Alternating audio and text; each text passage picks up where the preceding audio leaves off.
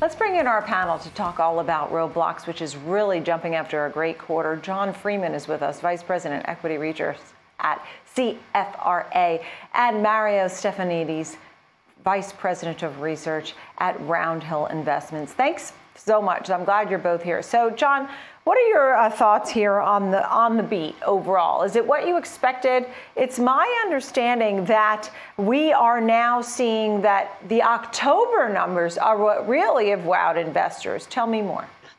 Yeah. So uh, first, thank you very much for having me. Um, yeah, I've uh, I uh, you know initiated on Roblox in the spring, um, and, and and I liked it, but I wanted to see how the business model plays out because you know there's a lot of moving parts to this. Um, and then you know I got comfortable, upgraded to strong buy, and it just seems like it's the the the, the driving thesis for me was the fact that it's you know um, it's it's it's an, a, a layering of video games, social media, and a development platform, and not only a development platform, a development platform for you know the, for for kids or for for amateurs to sort to to code and create 3D environments. That's a very power. Those three are very powerful, uh, a very powerful nexus. I was actually a little surprised at the, the at the at the EPS uh, uh, miss. I mean, it was I you know it, it, until until all of the numbers came out, and then all of the the the, the top line metrics just overwhelmed that. Um, and then they also explained pretty clearly that that the miss was clearly um, a, a, result of, of hiring, which was up their headcount's up 66% year over year. So it makes sense that you know that's intentional. You know that that kind of loss doesn't bother me because it's obviously uh, it's intentional and it's in support of you know quite clearly uh, pretty amazing growth. And the October numbers, even with the outage, the uh, daily active user growth was over 40%, whereas you know for the quarter mm-hmm. it was uh, I think it was 31% year over year growth, which is still great. But when you have an acceleration, you know, up to 47 million uh, daily active users, that's a very interesting business going forward. Um, and obviously, you know, with, with tremendous potential that I think investors are beginning to realize now. So just bef- before I get to Mario, just to be clear here, so Roblox said the average daily active users increased 43% year over year during the first 27 days of October. That's certainly, and historically, October tends to be smaller. So this is some great news. Where do you stand, John, um, as far as your rating and your price target at this time? So I'm still a strong buy, and um, I uh, uh, upped my target from uh, let's see, it was from 96 to uh, 134. So I'm at one. Ah, okay. Okay, so still some upside potential there. Yeah. Now let me get to Mario, who has a lot of thoughts here. I mean, you were talking about how much of the revenue really gets paid out, Mario, um, to the, towards compensating creators, and that's what it's all about: is getting great creators. Mario, tell me more on your thoughts.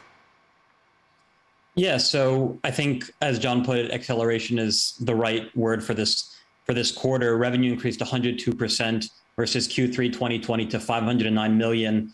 Um, free cash flow increased, daily active users increased. It was just an increase across the board. And we're talking about a year ago, really tough comparables during one of the heights of the pandemic um, when kids were at home and not going to school. You know, the situation has uh, abated a little bit from the pandemic, but the company has clearly stated that they're not seeing any easing in, in their metrics.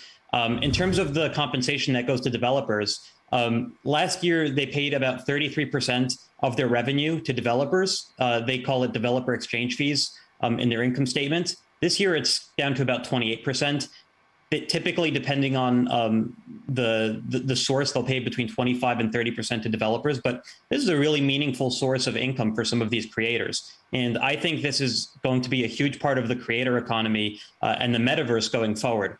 This year they're going to pay about half a billion dollars to creators. There are companies springing up left and right that are making all of their money and hiring teams of employees to create levels for roblox. So this whole ecosystem so, view um, across social media development um, is becoming a really huge opportunity for not only Roblox but the whole metaverse.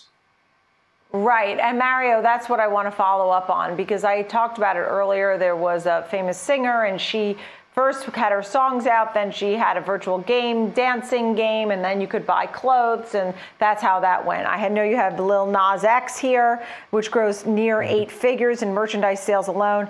But then you talked about Roblox Studio and turning uh, Roblox into a metaverse platform with 700 concurrent users. Could you explain that to folks, Mario, quickly, so they understand that this is not just my 13 year old kid going on and playing some game? What does this really mean?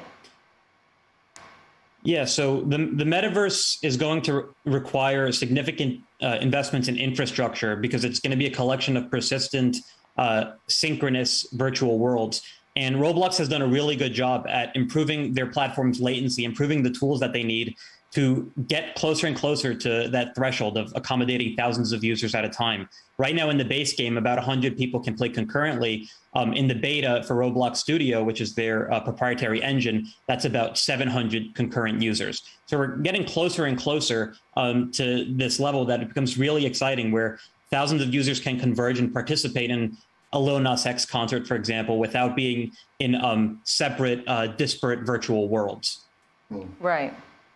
John, I leave it to you because this becomes so intricate. It's not like anything we knew 10 years ago. Um, I don't know what you compare it to when you compare it to peers. Tell me more. Well, like I say, you what do you buy? What do you do with this?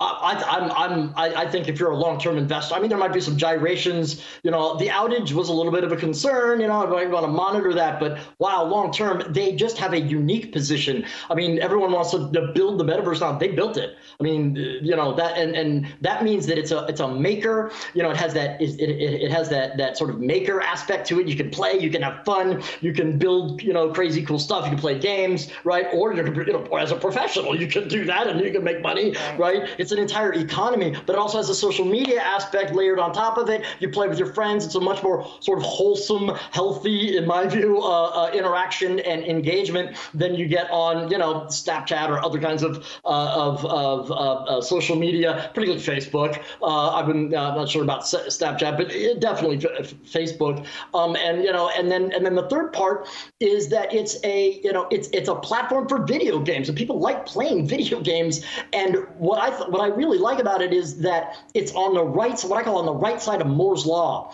So, um, you know, what what uh, the other guest here mentioned about, you know, the 100 concurrent users, 800 Quickly. that's really tough to do. That's really, really processor and yeah. memory intensive, right? So, yeah.